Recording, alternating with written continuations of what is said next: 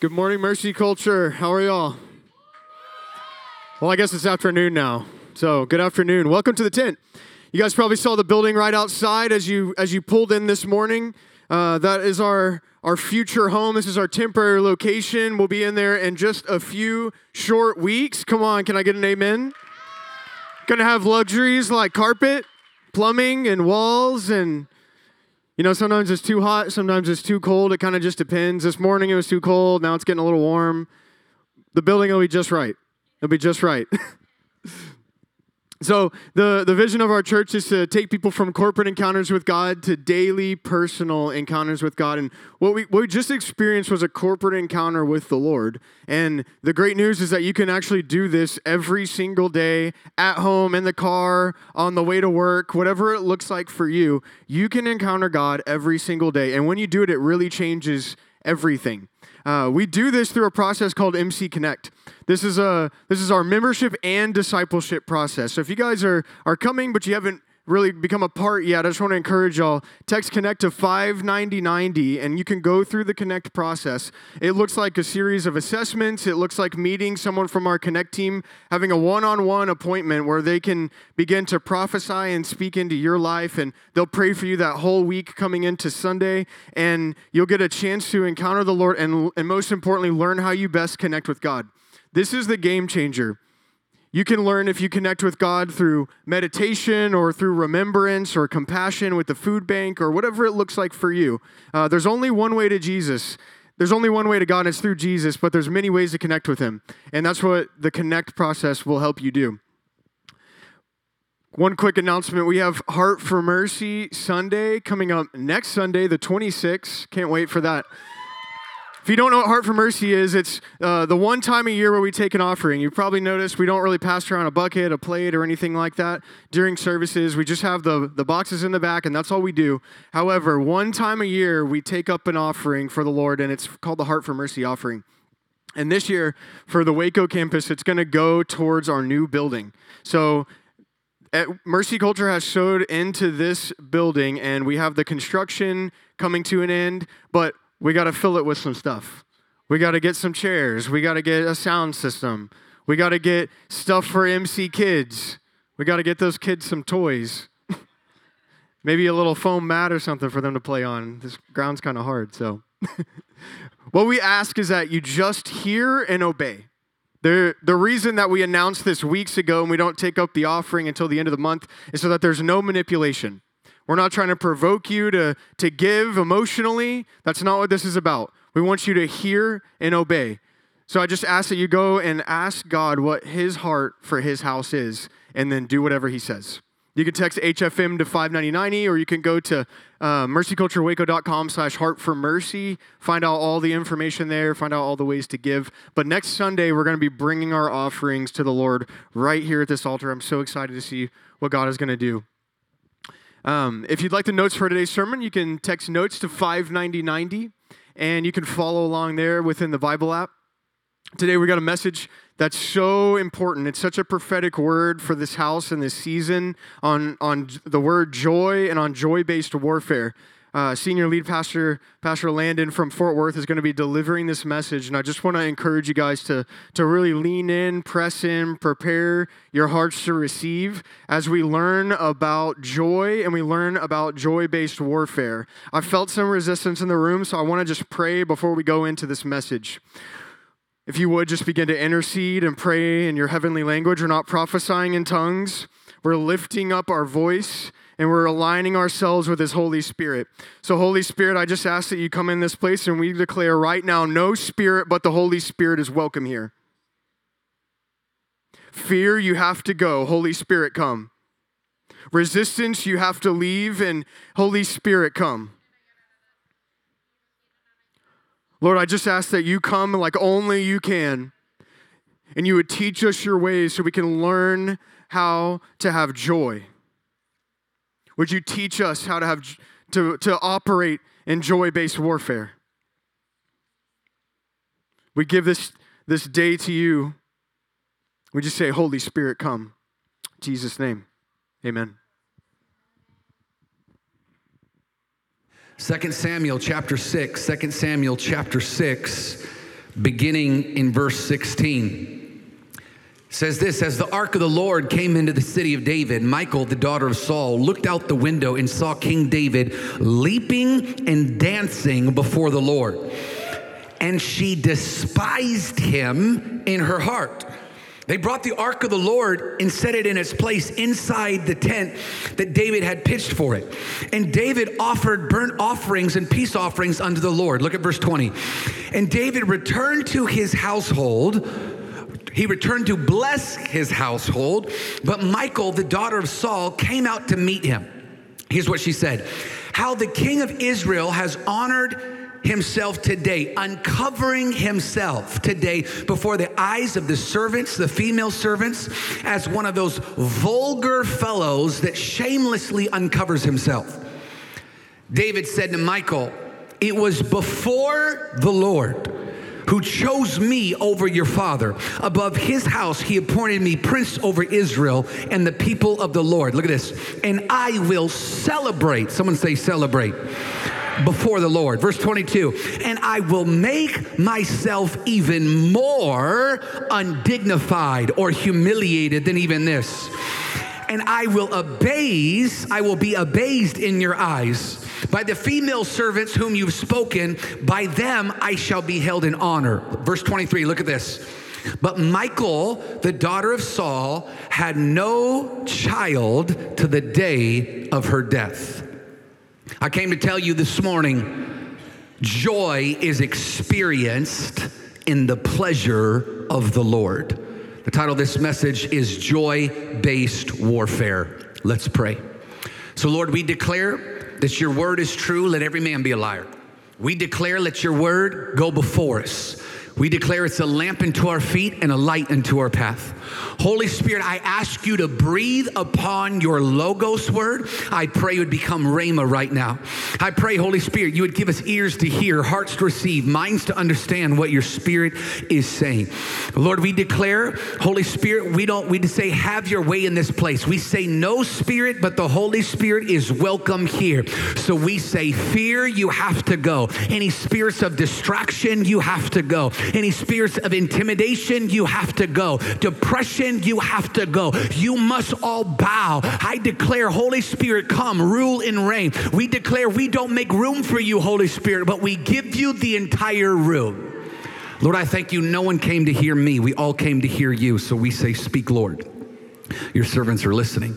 And all God's people said, amen and amen. Well, we are stewarding a prophetic word of the year, a year of Dunamis. It's a year that he will strengthen us and he will fortify us. Dunamis is when the Holy Spirit goes from resting on you to dwelling or abiding in you. We're also stewarding some prophetic words over our house. One of the prophetic words that the Lord released at the beginning of the year over our house was, it was a year that joy is our weapon. That joy is our warfare. We're in the middle of a spontaneous spiritual warfare series. Remember when I got up here at the beginning of the year and I showed you what we're going to teach over the year? There was a timeline of what we're going to teach. Well, part of that timeline is we would have specific services or specific messages on spiritual warfare throughout the year. This is that first one. And before we begin to talk about the joy-based warfare, I just want to make sure that we're on the same page when it comes to spiritual warfare. What is spiritual warfare? Spiritual warfare is the war over the will of man. That's what spiritual warfare is. The war that is over your ability to deny your flesh and say yes to the Spirit of God. Spiritual warfare is a war over your obedience. Tell your neighbor he's talking to you. Ephesians 6:12 says, for we do not wrestle against flesh and blood, but against the rulers, the authorities, the powers of this present darkness, the spiritual forces of evil in heavenly realms. 2 Corinthians 2:11 says, for we are not unaware of the enemy's schemes. So we have to be aware of what the enemy's doing. How are you aware of what the enemy's doing? Like for instance, when we're in a service where we're talking about spiritual warfare, there's a good chance that you encountered spiritual warfare this week. I know I did. When you're in a service, when you're talking about spiritual warfare, there will most likely be those that want to come and distract. How do you distract? You take attention off God and bring it on yourself.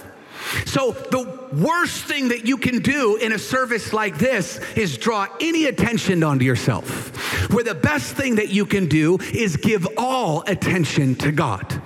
So watch, if we're in a church service and every single one of us are shouting joy with everything in we have and dancing before the Lord with everything we have, that's in perfect order. But if you take it upon yourself to stand up and say, my little children, and give a little fake prophecy, and you're out, that would be out of order. So the best thing you could do is give all attention to God. The worst thing that you can do is take attention on yourself. But unfortunately, in the church, we've wanted to ignore spiritual warfare because it could be a little messy, or it could be a little awkward, or it could be a little demonic. And so we would rather pretend that there are no demons and then go to the doctor to help us fight spiritual warfare. This is the way of the church in America. You know, there's no demons in America. They're in other, third world nations. Obviously, you haven't participated in politics, where most of the demons reside. So it's really important that you understand proper spiritual warfare. There's two messages that we've taught at Mercy Culture that I would encourage every member of our church to go back and listen to. The first is called Unseating Principalities, and this is our spiritual warfare philosophy. It's on our YouTube or on our podcast. And here's the thing, is we don't go around challenging high-ranking demonic forces. How you engage in spiritual warfare is by lifting up the highest authority. You lift up Jesus and you let Jesus fight your battles for you. The second one I want you to be aware of, it was the number one listened to sermon last year. It was called Fear-Based Warfare. What is fear-based warfare? Fear-based warfare is we do not engage into spiritual warfare being led by a spirit of fear. It's why so many churches fell or struggled in COVID season, because they were trying to engage spiritual warfare with fear. They called it wisdom, but it was really fear. God will not honor fear-based decisions, fear-based leadership, or fear-based warfare. So how do we engage in fear-based warfare? We fear God more. We honor him, and he will honor that warfare. Today is really a part two, but there's more to it than that. But after we remove fear from spiritual warfare, we have to have something to replace it. And here's the thing, is spiritual warfare is won in the joy of the Lord. Someone say joy. If I'm honest with you, this is something that I have struggled with throughout my life, where we have tried to sum up joy as a feeling or a personality, or we've tried to make it about these other things other than what it truly, truly is. But joy has been something that I've been attacked with. My joy has been attacked. And for years, my wife has said to me privately, and when we're on our marriage retreat, Landon, you need more joy. You need more joy. And honestly, when I heard her say it, I heard blah, blah, blah. And I'm not dishonoring what my wife was saying. I'm saying, until you get a revelation of joy, you sit in church services and you just hear blah, blah, blah. Everybody turned to blah, blah, blah. This is where Jesus said blah, blah, blah. And you just don't get it. You need a revelation of joy. Now, some of you are like my wife, and you just have automatic joy. You're just happy. Like, she's the life of the party. I'm the end of the party. So many people are like, oh, it would be so cool if I was friends with Pastor Landon. We could ride motorcycles and hang out. Like, no, I'm not a party animal. I'm the party closer. I'm a party pooper. I show up to the party wondering what time the party's going to be over. I'm negotiating with the joy person in the car, like, okay, we're here for an hour, 1 hour. Here's the alarm. I'm setting your alarm. When you hear the buzzer go off, when I stand up, when I clear my throat twice, you're coming.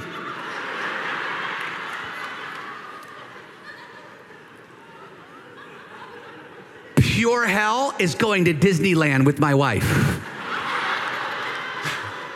That's before we knew about all the grooming. We don't go anymore. Anyway, okay.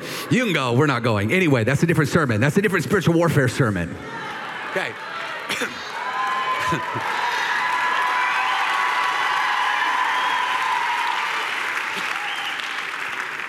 I have struggled with this.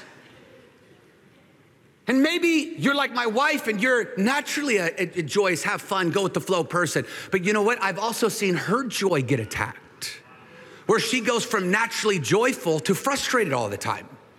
And so, but I see this strategic plan of the enemy to attack people's joy. There's over 53 churches represented this weekend for pastors' impartation. Do you know what I know about your pastor? You pastors? Your joy's attacked. Because a lot of pastors need to go and they're pulling themselves off the floor of depression on Monday morning. Because churches are built around them and not the presence of God. The enemy is going to attack you. It doesn't matter. He's no respecter of persons. He doesn't care if you're the pastor of this house. He doesn't care if you're a serve team member. He doesn't care if you're a leader. He doesn't care if you're a first-time visitor. All of us get attacked with our joy. Do you know that they just did a study in 2023 that 22% of Americans are struggling with depression? 22%. How many were a part of that survey? I wasn't. That's just the people that admitted to it. They say 320 million people worldwide are struggling with depression. Watch, this is not something that is going to just go away. This is demonic. How do you know it's demonic? Because you could be doing great, have one conversation with one Jezebel, one spirit of offense, one situation. All of a sudden, you go from doing great, want to take on the world, to giving up, leaving your church, absolutely abandoning the call of God on your life. You don't think that's spiritual? There is a war in the spirit over joy. And hear what it is. It is spiritual. It is spiritual. So this journey started for me years ago as Heather kept saying, you need joy, you need joy, you need joy. And I just hadn't gotten it. And she was hearing so far in front of me what the Lord was saying. And I needed an encounter with God to get it. So one of our values is authenticity. If I could just be honest with you, last year was a challenging year. There was 38 articles written negatively about us, 38 articles. News outlets, pastor breaking the law, defying RRS, chat rooms started about us, all sorts of stuff, just constantly. I would hear them and I'd feel anxiety. I'd feel spiritual warfare. There's a group that live up in this neighborhood that are trying to stop. They won't succeed, but they were trying to stop us from building the Justice residences on our property. A demon-possessed group of people. You say, Pastor, why would you say that? Because only demons would do that. Say, Pastor, that's not being nice. Scripture doesn't say to be nice to demons. It says to honor demons. Put them in the appropriate place of value. And if you identifying with partner with demons to try to stop us from helping people that have been victims of human trafficking, then that is on you. All of this nonstop resistance. And then, which just for all the pastors in the room, they won't resist you as long as you stay in your church and mind your business. So we go through this intense part of the year. I haven't even got to start preaching. It's easy in his presence yet. And we do a presbytery service. And our apostolic elders come and prophesy. Pastor Tom Lane, one of our apostolic elders, one of the elders of Gateway, he's not able to be there in person, but he was so kind to send a prophetic word. I thought it was kind till I heard it. And I didn't have a chance to listen to it ahead of time. It's probably a good thing. And I'm standing right over here on the platform listening to the prophetic word. And Pastor Tom says, I'm going to warn you, Mercy Culture, that over the next 18 to 24 months, you are going to experience unprecedented resistance. I'm like, false prophet. I knew it. I knew Tom was. I knew he was. The first thing I think is great. It's already been a jolly good year, 30 articles at that time. All right, so we've already had unprecedented resistance. Next thing I thought is, well, maybe Tom got his spiritual wires crossed, and maybe he didn't realize that the unprecedented resistance started 12 months ago. So maybe we're already 12 months into it. So maybe his timeline is a little off. And I'm sitting there, and finally I just think, oh, whatever. Now, hold on a second. Hold on, don't judge me. That's not a, I'm ignoring it, whatever. It's like, whatever. Like, let's go. All right, bring it on. Come on, let's go. So 2 weeks later, I'm in this sanctuary, and we bring all of the teachers of MC Prep for a week before the school year starts, and we call it Holy Spirit Week, and it's just a week of encountering God for the teachers before they deal with your children. Maybe it should be 2 weeks next year. Just say it. Okay. So we're in here praying and we're worshiping, and then all of a sudden I see a vision. What is a vision? It's a spiritual daydream. So God shows me something and he's speaking to me through a vision. And all of a sudden I see a timeline of 18 to 24 months. And in the timeline, I see unprecedented resistance moving on the timeline of 18 to 24 months. Then the next thing I see, the only way I can describe it is it looked like a sticker, where I saw God take a sticker and over the 18 to 24 months, he just put joy.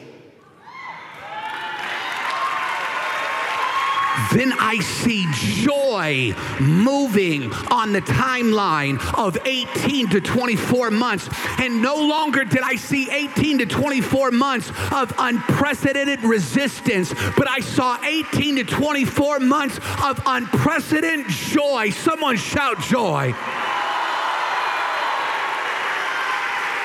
Here's what I heard the Lord say. He showed me in that moment that we would dance from conference into the new year. And he told me, he said, I'm going to give you the revelation of joy-based warfare. How many ready to learn about joy? This is wild. Joy is one of the most simple words you could ever preach about. It's 3 letters. But in my over 20 years of ministry from a pulpit, I have never studied a more complicated and extensive root word. The etymology of joy was the most expansive family root system of words of anything I've ever studied in my entire life. When you're studying Hebrew and Greek, typically there's one root word that links to a word, and there's some subcategories, but there's usually just one root word. This one had like 6 to it. It was this massive amount of words and meanings that made up joy. See, because it's something that we could be so familiar with the word that's so simple, but not have the revelation behind it. Holy Spirit, give us the revelation of joy. What is joy? Joy in the Hebrew is the word simcha, which means joy or gladness and overflow. Majority of the words connected to joy are gladness, happiness, celebration, and grace. There's a word called shashan, which means gladness or an exaltation, or to exalt or display joy. This is wild. Because 2 weeks ago, I was in my bathroom, and I heard the Lord speak to me, and he said, exalt me. I'm like, now? And I had a vision of us on Sunday morning exalting the Lord, singing, I exalt thee. So I called our worship team, and I called Danny and Pastor Jazz, and I was like, hey guys, we need to start out this joy service by exalting the Lord. Then I went in, as I was studying joy, I saw Shashan, which literally means exalting him. Watch, because as we exalt him, we are lifting up joy, the banner of joy over us as we worship. Then in the Greek, we see hara, which means to delight, or watch this, it's the source of your joy. Delighting yourself in the Lord is a source of joy. Jeremiah 15:16 says, your words were found and I ate them, and your words became to me joy and delight. We also see the word haro, which means I rejoice or be glad, or in meeting people and coming and going. We see this with Mary and Elizabeth, where John the Baptist and Elizabeth were full of the Holy Spirit and joy when they came in the presence.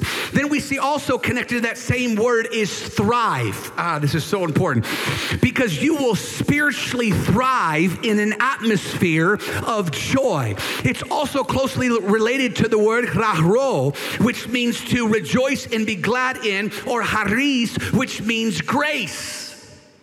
This is wild. So we know grace means unmerited favor, or when God leans towards us. But do you know when you are engaging in joy, God himself is leaning towards you? Joy is not a feeling. It is not an emotion. Watch, it is a spiritual state. Let me give you my personal definition. It's the result of encountering God's mercy and the evidence of abiding in him. See, joy is when you love God and you know you are loved by God.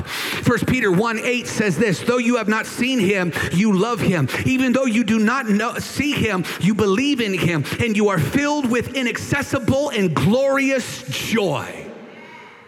Let me give you some practical advice. How do you partner with joy? You partner with joy by leaping, Luke 6, by shouting, Isaiah 55, by singing, Psalms 98, by laughing, Psalms 126, by playing music, almost all of the Psalms, but Psalms 98:6, or by dancing, Psalms 30. You know what's wild is how many people have no problem dancing outside of God's house, but have a problem with dancing inside God's house. Oh, you tear it up at the wedding. It was a Christian wedding. They had sparkling cider, and you still were tipsy.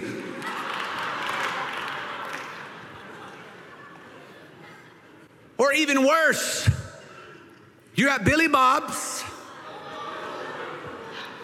I'm not even talking about the backslidden lukewarm that are on the clubs on the weekend, or even the worst. You know what the worst is? The worst is when you see people dancing at political rallies.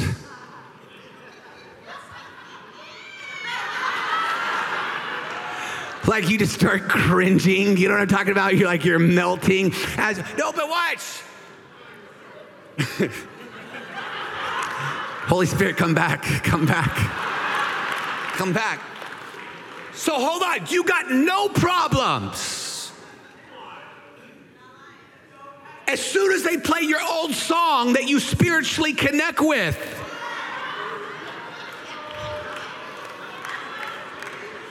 I'm not talking to young people, I'm talking about you, Grandma, staying alive. We know you got a testimony, Grandma. But the moment we get into a church setting, all of a sudden, oh.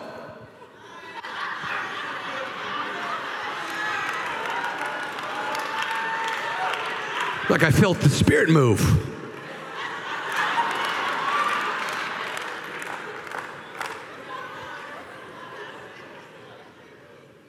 How many scriptures do you need to support it? Well, that stuff's not for me. Oh, you mean the kingdom of God is not for you? Hold on a second. Because there's over 300 times the word joy is used. That's just the word joy. That doesn't count joyful. That doesn't count joyous. That doesn't count celebration. That doesn't count gladness, these other things. Just that. And let me give you one of the greatest scriptures on joy, Romans 14:7. For the kingdom of God is not a matter of eating or drinking. Look at this. But righteousness, peace, and someone say it, in the Holy Ghost. Watch this. 1/3 of the kingdom is joy. Now watch. That means heaven is made up of joy. And when he brings his kingdom to earth, it's made up of joy. Watch. What you are really saying is, I will not participate in the kingdom of heaven.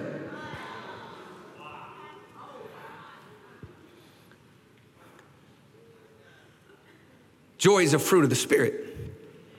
Galatians 5:22, for the Spirit is love. Number 2, joy. You know what the fruit of the Spirit is? It is the evidence or the fruit that you have relationship with the Holy Spirit. It is a fruit. Joy is a part of your daily encounter or connecting with God. Psalms 118:24, this is the day the Lord has made. I will, or let us, rejoice and be glad in it. You know what day Joy Day is? Every day. Every day is Joy Day. Why are you having bad days all the time when it's Joy Day? The only thing better than Joy Day is Deliverance Day, but deliverance happens in joy, so joy is the one that brings on deliverance. You know what a problem with your depressing day is that you partnered with? Is you call all these days, oh, Monday's this day, Tuesday's this day, Wednesday's this day. You've made a partnership with demonic forces when God says, no, this day is the Lord's. This day is joy. This day I will celebrate. Every day is Joy Day. Do you know what joy releases in anointings? Hebrews 1:9. You have loved righteousness, hated wickedness. Therefore, God, your God, has anointed you with the oil of gladness or joy. Danny Frischmuth has this anointing of joy on his life. You know what you need to do? Let me give you some practical advice. When you meet someone with joy, you need to ask them to pray for you. When Heather told me for 2 years I didn't have joy and I started realizing I need joy, when I started seeing joy by Spirit-filled people, I started asking them to pray for me. When I came back from that time of rest and I got that depressing prophetic word, just kidding, it was an exciting prophetic word by Pastor Tom, I was like, all right, I need some joy. And I ran into Will Ford. And as soon as I saw Will Ford, he just starts jumping like this. We didn't even say anything. He just started jumping up and down, smiling. And I was like, he's got joy. I went straight up to him. I was like, Will, I don't need to talk to you. Just pray joy over me. I was like, anoint me with joy. I was in Washington, D.C. with Sean Foyt. Sean Foyt's got an anointing of joy on his life. I said, Sean, we're talking to him. He's like, hey, I need you to meet my pastor. Man, he's the most joyful person I ever met. I said, can you pray for me? You think I'm joking. If there's an anointing of joy, I want all of it that I can get. I want as much oil on my head, an anointing that is on my head. Somebody needs to start walking around this church when you see people with joy. Just to pray for me. We're not at the altar. Perfect. Just pray. I need joy. There's an anointing for it. You know what that anointing does? Makes you stronger. Nehemiah 8:10 says this, and do not be grieved, for the joy of the Lord is our strength. Some of you wonder why you're so spiritually weak and you fall into the same sins all the time, because you need to be anointed with joy. Joy will cause you to partner with the word dunamis, and it will strengthen and fortify you. It will deliver you. Jeremiah 31:13 says, I will turn their mourning into joy. This is what's important, is you don't realize when you're delivered from it.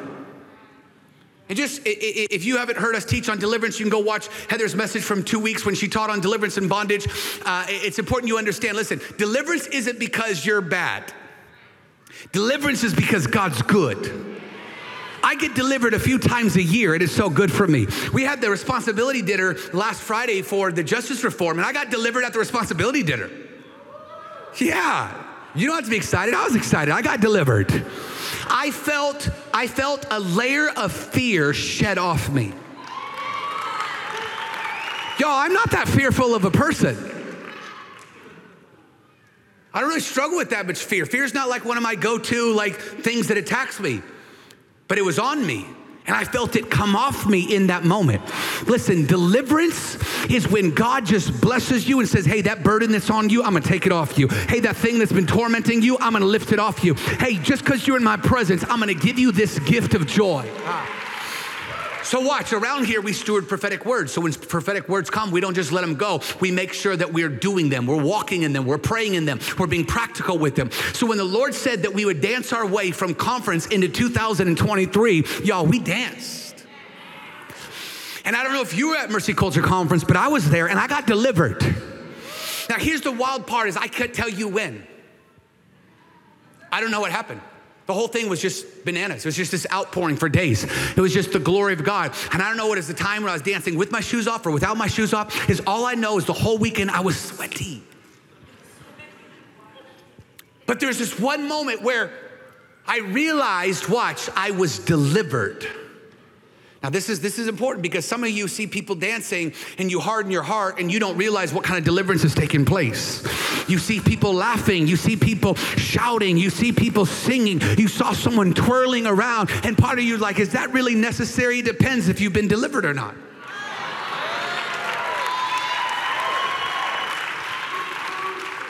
I didn't realize I was delivered till a month later. Heather and I are on a marriage retreat, just a little practical advice for marriage retreats on intimacy. I'll just rate her a little lower sometimes just to. You got to go watch the marriage retreat thing. It's just a strategy, guys. Just a strategy thing, okay? Okay. Holy Spirit, come back. Holy Spirit, come back. So we're on our marriage retreat and we're taking a break from our topics at hand and she's doing some shopping and I'm at a coffee shop and someone sends me an article that just came out. I'm not sure if it was number 38 or 37, but another article that just came out. And this was the article that was sent to me. North Texas pastor defies IRS over political endorsements from the pulpit. Big whoop. Now, when I read the 36th article, the 35th article, and the 25th article, and when I saw those headlines, I would feel witchcraft and anxiety. I would feel the source behind the articles attacking us.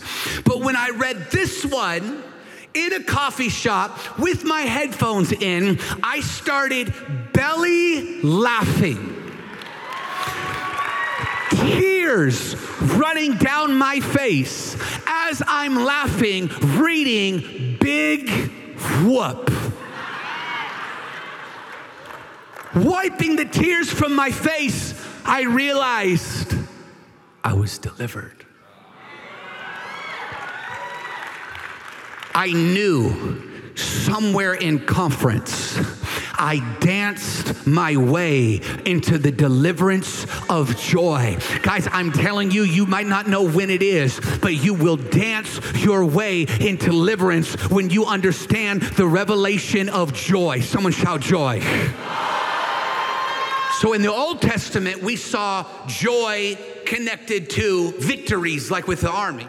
You see this in 1 Samuel 18, where David killed Goliath. They were all rejoicing, and they sang songs like Saul has slain 1,000, but David his tens of thousands. But in the New Testament, it shifts very fast, and we see how spiritual joy is. Luke 10:17, the 72 disciples came back, and they returned with joy, saying, Lord, look, even demons are subject to us in our name. They started engaging in spiritual warfare and realized that there was joy in it. You have to understand this, church, that there is an attack on your joy. It's not just my joy. It's not just Heather's joy. It's not the pastor's joy that's in this room, but there is an attack on all of our joy. We see it in Psalms 51. Even the giant slayer had to be attacked with joy. And here's what he's saying, restore to me, look at this, the joy of my salvation. Even the one they were singing the songs about, his joy was attacked. How do you know your joy's being attacked? You stop caring about people getting saved. People coming up, the pastor's making an altar call, and you're like, is this over yet? Even though Luke says all of heaven is rejoicing, but you're not. How do you know your joy's being attacked? You don't celebrate revival fires that are springing up around the nation. You have guilty till proven innocent, all of a sudden spirit of religion on you. Doesn't matter how many times I warn you from the pulpit about the spiritual religion, you're participating with it because someone claims to be a pastor online, but all of a sudden, we just gotta use discernment. Well, where's your discernment in COVID? All of a sudden, you got a gift of discernment? Where's that been? Oh, you mean when the Holy Spirit's moving, you need discernment. How come you haven't discerned why it hasn't moved in your church ever? Oh, but now you need discernment. Watch, this will attack. It comes to attack, to stop joy from coming, because the Lord or the enemy knows what will happen when your joy is attacked. If you can let go of your joy, then you will let go of your power. When does he attack? He attacks through hardships. You notice the enemy, he doesn't play fair. He never announces when he's coming. He's not like, hey, in 2 weeks, I know you just had a great conference, and so I'm not gonna attack you now, but come February, when conference is out of your system, I'm coming. He doesn't announce it then. He doesn't give you forewarning. Watch, he attacks through hardships. He attacks through trials. He attacks through tribulations. Watch, he attacks through disappointments. He attacks through a spirit of frustration. He attacks through a spirit of offense. He'll attack through the media and try to placate on your old pain of yesterday. Even though you've been set free, delivered, your new creation, he'll try to attack you on the attacks that worked yesterday just to see if they still work for you. Those temptations, those distractions, that spirit of lust, whatever it is, he will try to come for you any way he can. Let me be clear. The enemy doesn't care if you're gay. He doesn't care if you're straight. He doesn't care how perverted you are. He doesn't care what you struggle with. He just cares that he has you. And whatever he can get to stick. This is where the attacks come. Attacks come in hardships. And that's usually where people let go of joy. But the Apostle Paul didn't. Romans chapter 5, watch this. Verse 3, not only that, but we rejoice in our sufferings.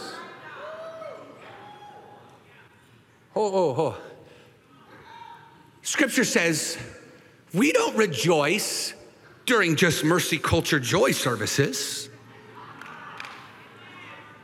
No. We don't rejoice when everybody's rejoicing with us. Scripture says, well, this is the place we rejoice. In the middle of suffering, in the middle of betrayal, in the middle of attacks, in the middle of persecution. Watch, and the enemy has tricked you to think you stop during those times. That's not when you stop. Y'all, that's when you turn it up. We don't stop in those. Watch, the Apostle Paul taught us. He showed us. You're like, oh, that's cute for the Apostle Paul. Do you know who we're talking about? You know what's wild? The Apostle Paul was known as the theologian of joy. Out of all the scriptures of the New Testament, 40% of them were written by him on joy. He was the one constantly talking about joy. And outside of Jesus, from a biblical perspective, no one suffered more than him. Shipwrecks, imprisonments, beatings, betrayals, imprisonment, over and over and over and over. And like Heather preached a few weeks ago, they would find him in prison. He wasn't depressed, Pastor. He was full of joy, worshiping, jailers getting saved. He wasn't depressed when his ministry got diverted in a shipwreck. He led everybody to the Lord on the island. Listen, he was not afraid of suffering. You got to hear this. There's an anointing of joy coming because this is a year to strengthen and fortify. Watch, and the church is soft.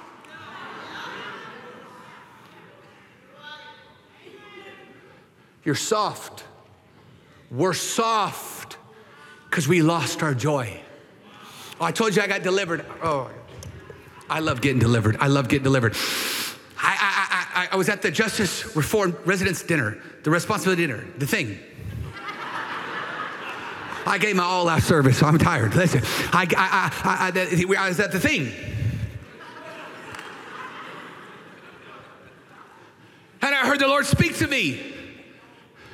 Why are you going easy?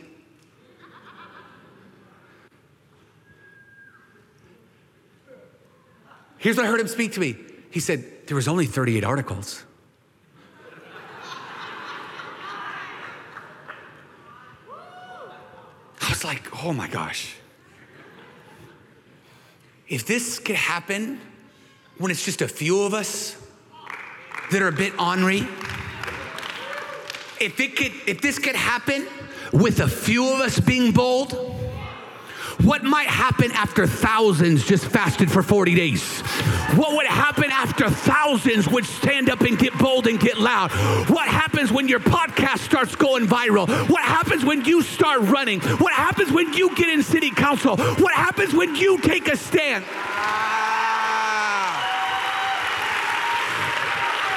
We're on the fault line right now, because right now it's your pastors that are bold. What happens when you get bold? Watch. What happens when you don't care about getting the business deal? You'll speak the truth in love anyway. What happens when you're not afraid about losing friends anymore? You'll speak grace and truth. What happens when you shed a layer of fear?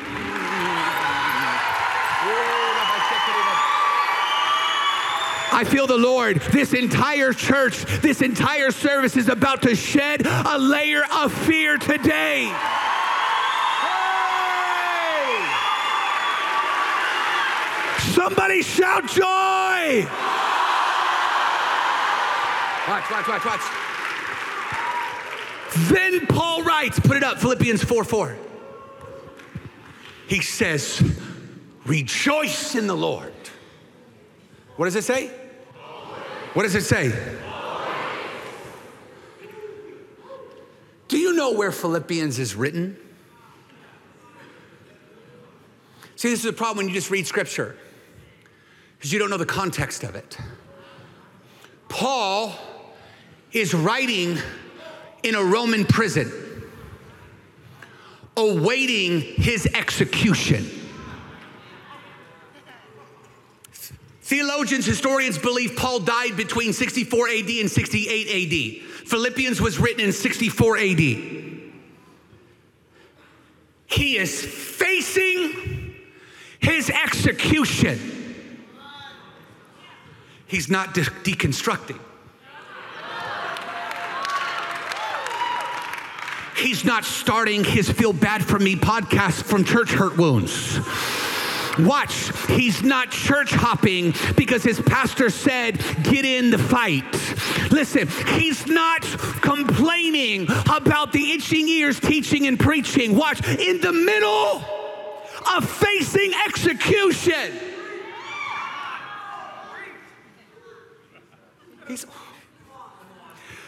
I don't know if he was talking to the church or Satan, where he says, if you think you can stop me from rejoicing, I thought the last prison break would have taught you that shackles won't stop my joy, that imprisonment won't stop my joy, that losing friends and followers won't stop my joy. Nothing, no demonic attack can take away my joy.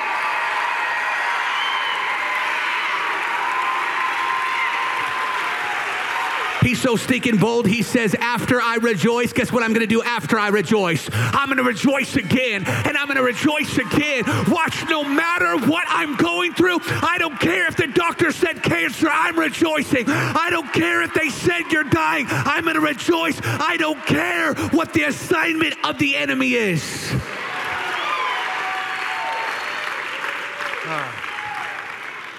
But he's after our joy. Because the enemy thinks if you suffer, you will curse him. You will turn on him. See, Paul was saying, I will rejoice no matter what my circumstance is, because I can be in the presence of God no matter what my circumstance is.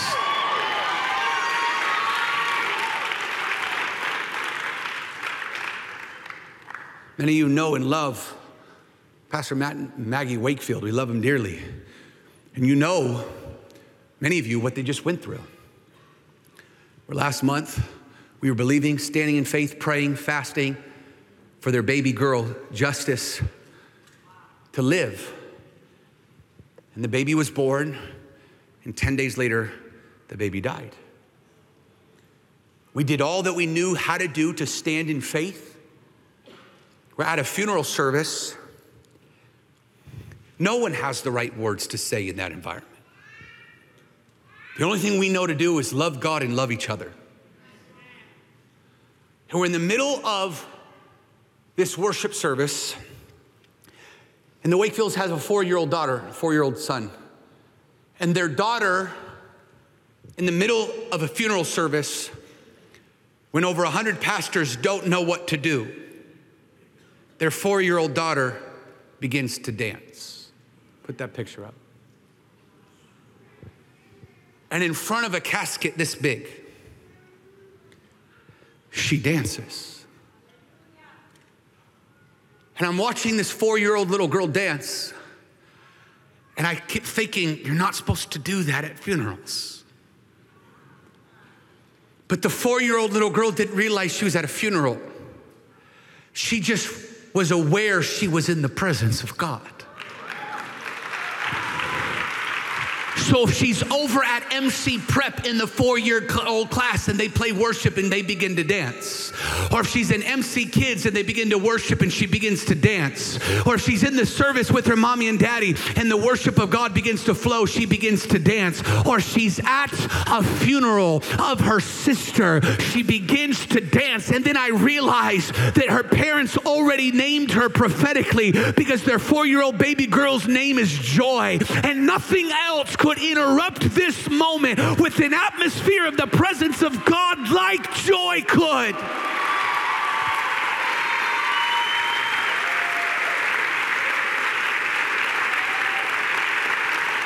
You say, where is God in the sufferings? He'll dance with you in the sufferings. He'll dance with you in the trial. He'll dance with you in betrayal. He'll dance with you in hard times. His presence will meet you in his joy. I'm reminded of the story of Luke, chapter 3, where Mary is pregnant with Jesus. Elizabeth is pregnant with John the Baptist. Put the scripture up. And the moment Mary comes into the presence of Elizabeth, the Bible says the baby in her womb leaped. They were both baptized in the Holy Spirit, which will break your little my choice, my body mindset. They were both baptized in the Holy Spirit and a baby in the womb. Put that in your theological concepts. Is full of the Holy Spirit. Watch. The moment a baby in the womb is full of the Holy Spirit, the first response is joy. I'm trying to tell you, no matter what situation that you find yourself in, when you come into the presence of Jesus, when you find yourself in the presence of Jesus, it doesn't matter if it's a funeral like the Wakefields or a prison like the Apostle Paul. Despite your situation, you have access to joy by access of the presence of God. And this is where you watch joy become dunamis. When I preached on Dunamis, we talked about John chapter 15, that if you abide in him, he'll abide in you. If you remain in him, he'll remain in you. You will bear much fruit. Or if you look at the end of John chapter 15, beginning in verse 11, it says, these things have been spoken to you. Watch, that your joy may be in you and your joy may be full. Oh. Some of you don't have a joy problem. You have a full problem, where you don't fill up on joy. You're watching your joy weight. I don't want to be too joyful. I don't want to get sweaty. I don't want to look bad. I don't know how I will look. I wonder why I'm so depressed. I wonder why I have anxiety. I wonder why I'm afraid. I wonder why I'm battling this spiritual warfare. Watch, you are empty of joy. Turn to your neighbor and say, drink up. This morning, you're about to get full of joy's dunamis power, because what happens is when you begin to abide in joy, it becomes dunamis and you become full of joy. You become complete in joy. Watch, his power is released. So how do you get this joy? Question, how do you remain in joy? How does this work? I know you need it now. I know you know that there's a warfare over it now. This isn't about emotions. It's not about feelings. It's not about personalities anymore. This is spiritual war. And I'm kind of a simple guy. And I see these great preachers and these orators, and they break down the exegesis and this and this and this, and they're so poetic, and their sermons are so cute.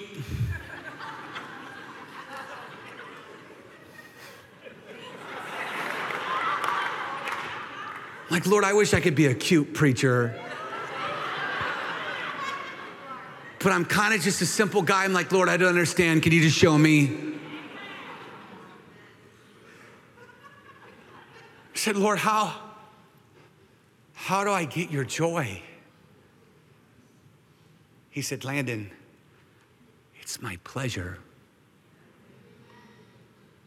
I was doing that, Mama. I was like, whoa. I know what you're talking about now, because I felt it for the first time in 2014 when I obeyed the Lord with the year assignment for the entire year. And I got down on my knees after the last service that I obeyed God, and I felt His pleasure come on me like a blanket. I felt it as we begin to plant mercy culture, and we're like, we're not building a church around a person. We're not building around a man. We're going to build around the presence of God. And then He started coming, and I started feeling His pleasure. I remember feeling the pleasure of the Lord as I'm at Pastor Steve's mayoral campaign losing party where he didn't win. They call it a victory party, but you didn't win, so it's not a victory party. And I remember sitting in the back. I feel joy in the room. And he loses. And I feel His pleasure. That we would say yes. And I heard the Lord say, you never lose when you obey me. I felt, watch, His pleasure. I felt His pleasure dancing in conference. I feel His pleasure in board meetings where we say we're not going to do what everyone says we're supposed to do. I felt His pleasure as people told me, if you plant your church like this with too long of services, people aren't going to come. Landon, you're over spiritual. Landon, you're not going to have people want to come. And I said, I could care less if they come. I care if He comes. I need His presence. I felt His pleasure. We don't care if you like the songs or not. We don't care if you like the worship or not. Watch, it's not about your joy. It's about His pleasure.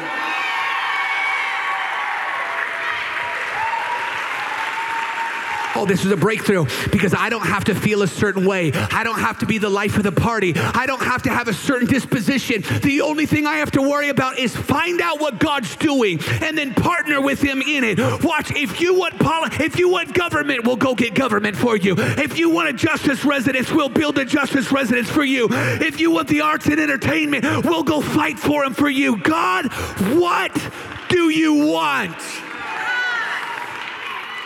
What brings Him joy? You want a food bank to feed thousands of people a week? We'll do whatever you want. If you want a pastor's network to pour into pastors, we'll do whatever you want. Father, whatever you tell us to do. What you want, my money, you got it. You want my time, you got it. You want my reputation, you got it. Whatever you want. When you understand, joy is only in pleasing Him. And then I feel His pleasure. And I want to run through walls. I want to conquer cities. There's nothing I won't do. Watch, when I feel His pleasure. Reminds me of David. You may be seated. 2 Samuel chapter 6, where David is feeling the pleasure of the Lord. Why is he feeling the pleasure of the Lord? Because he went and got the presence of God. After Saul let it go being abandoned in the enemy's camp for decades, David said, it's the first order of king. I'm going to go get it. He goes and gets it. I talk about this in Dunamis. What happens? Uzzah touched the ark. They didn't do it with the fear of the Lord. Uzzah dropped dead. David freaked out. He said, this isn't going to work. He went back and found out, okay, we have to do this with reverence. We can't put it on a card. It's got to be carried by men because the presence of God has to be carried by men. Then they brought it into the city, took 6 steps, stopped and praised in offering every time. And then they got the Ark of the Covenant into the city. So David starts rejoicing because God is rejoicing. So he feels the pleasure of the Lord. So as he's feeling the pleasure of the Lord, he rips off his royal robes. He takes off his crown and he dances like a man. But I think his wife was a celebrity pastor. And she stood in the window and she looked down at him and she said, "You're making us look bad. You're making my dad look bad. You're making me look bad. We don't dance like common people. We don't worship. We have worshipers that worship before we minister. We don't worship. We don't do that. We don't act like that. We don't lower ourselves. We have a reputation."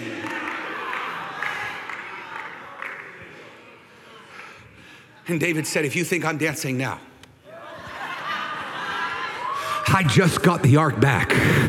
He said, "Baby, you haven't seen anything yet because I will be even more abased. I will be even more undignified. I will humiliate myself even more. If you think what other churches care, we care about what other churches think about us. If you think about if we care about what other pastors think about us, if you think we care what politicians think about us, if you think we care,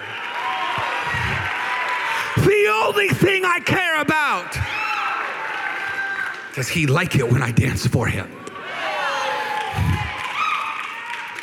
Watch this, watch this, watch this.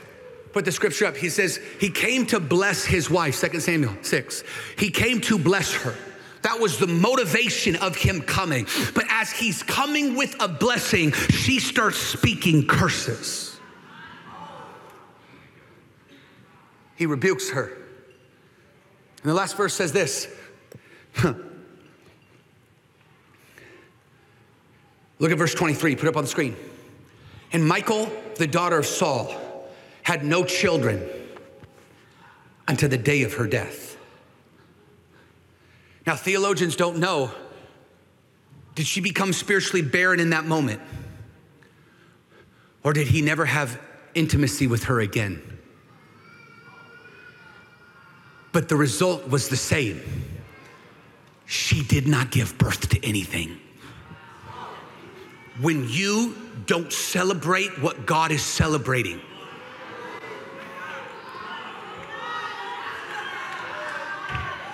you won't give birth to spiritual things. Watch this, watch this, watch this. It's the morning of Roe v. Wade being overturned. I'm in my office and I hear this shout, cry, whimper, squeal all at once. And I came running to my wife's office to see what was wrong. And she's weeping, mascara everywhere. And she says, "It's overturned."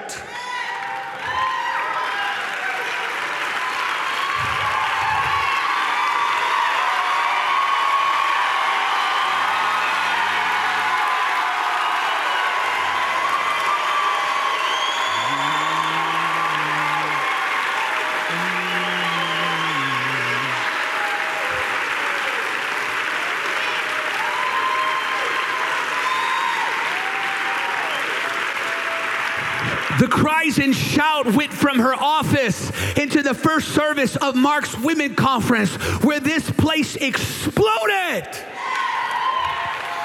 Tears and crying and shouting and losing our voices. And then we got on social media to see what the rest of the world was going to be celebrating with us, and it was silent.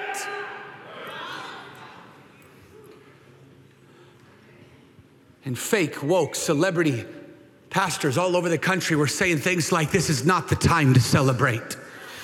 Excuse me, you're not a pastor, you're a wolf.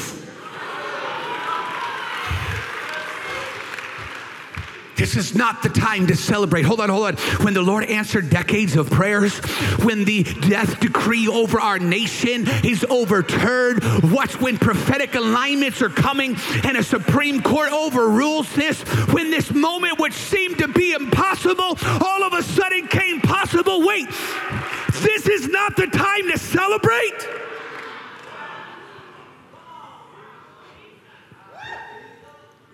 Then I ask you, when is?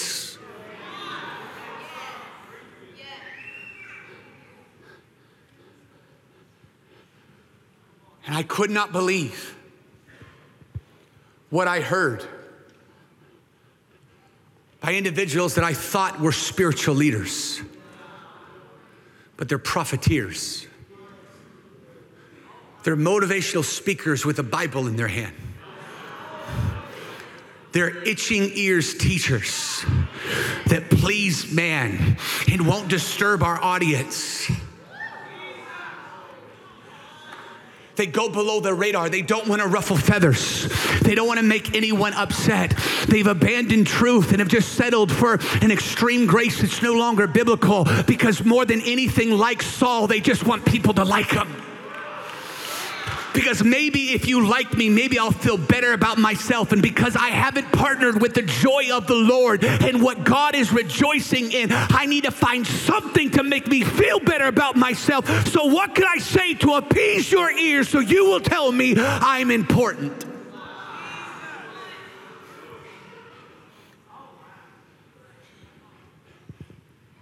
And I heard the Lord speak to me. And he told me to rebuke you. And so I come as a loving father, as a kind shepherd. I come with love in my heart to say, some of you let the wolves silence you. And some of you did not partner with the prophetic word of expanding territory and getting loud. Your church got loud and you got quieter. And you let the spirit of fear that you didn't get shed of yet. I heard the Lord when I ran over here during the first part of my sermon, I heard the Lord say, they're going to shed fear today. And you didn't realize, but as people were celebrating, when I said Roe was to overturn and you started shouting, that was a spiritual moment where God was doing something. Because here's the thing, some of you missed your opportunity. You didn't celebrate. You allowed the enemy to come in and manipulate. You partnered with deception. And some of you were even voices of deception, but it wasn't in your heart. You were just being used of the enemy. It reminds me of Peter, who betrayed Jesus 3 times, and he didn't mean to, he didn't want to, but he just fell into a trap because Satan asked to sift him as wheat, but he met with Jesus on a beach and he said, do you love me? If you love me, you're not afraid of their comments. You're not afraid of their opinions. You're not afraid of the backlash. If you love me, you will stand. If you love me, you will shout. If you love me, you will decree what I love.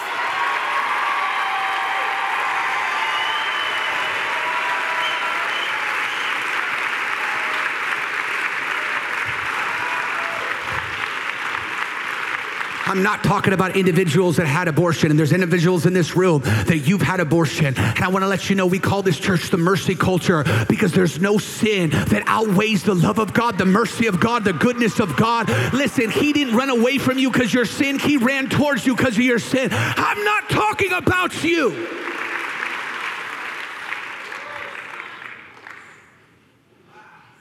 And don't worry, we've all sinned as much as you. Scripture says gossip's an abomination. The church is guilty. We're talking about a war that's on righteousness. Church, what is joy-based warfare? Mark, come play with me on the piano. What is joy-based warfare? Joy-based warfare is when you celebrate what God is celebrating.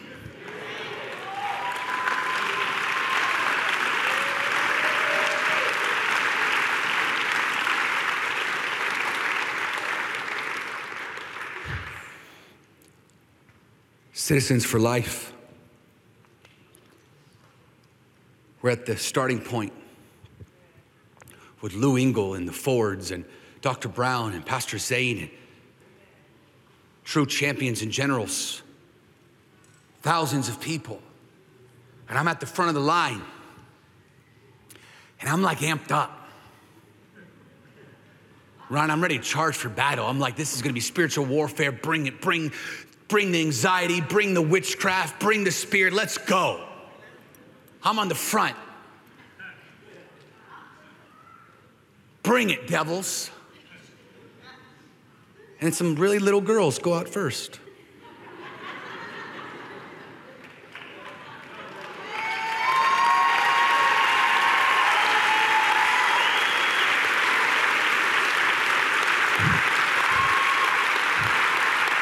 with flags.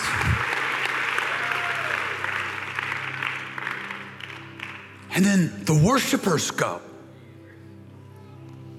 And Sean's yelling joy. Pastor Jazz is yelling joy. I see Jalen dancing in the streets of Dallas. And I was ready for war. But I only felt joy. And I'm watching children dance. People sing. I don't know how long that was, but we danced for miles. I didn't feel any resistance. I just felt joy.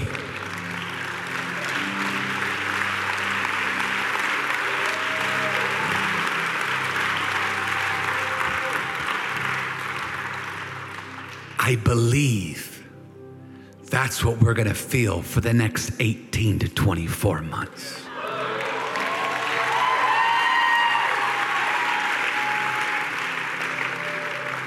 Pastor, are you saying it's going to be easy? I'm saying hard things become easy in his presence. Pastor, are you saying we're not going to go through trials? We wish. I'm saying we're going to rejoice always. And again, we're going to rejoice. I'm telling you this, that you're being invited into a season of joy-based warfare where you will participate in unprecedented joy.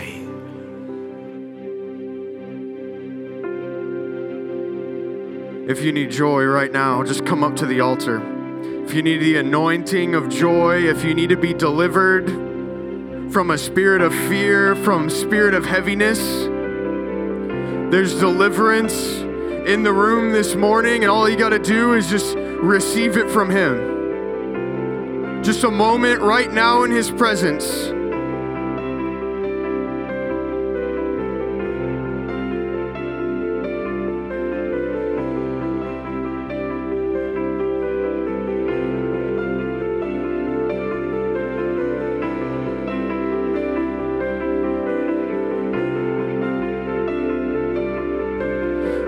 Holy Spirit, come. Holy Spirit, come. We say, fear, go. Holy Spirit, come. Heaviness, go. Holy Spirit, come.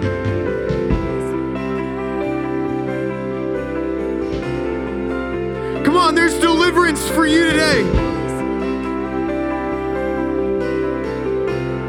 If you need breakthrough in your marriage,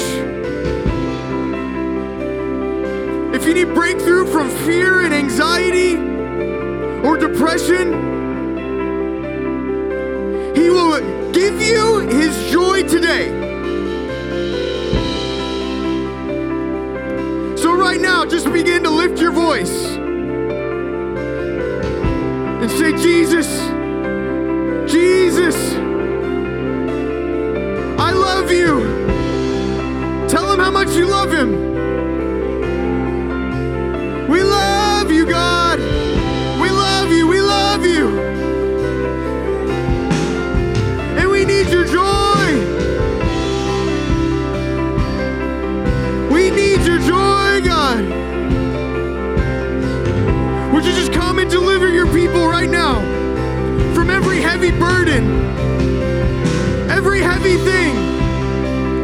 And would you exchange it with joy? Come on, when it seems hard, just lean in.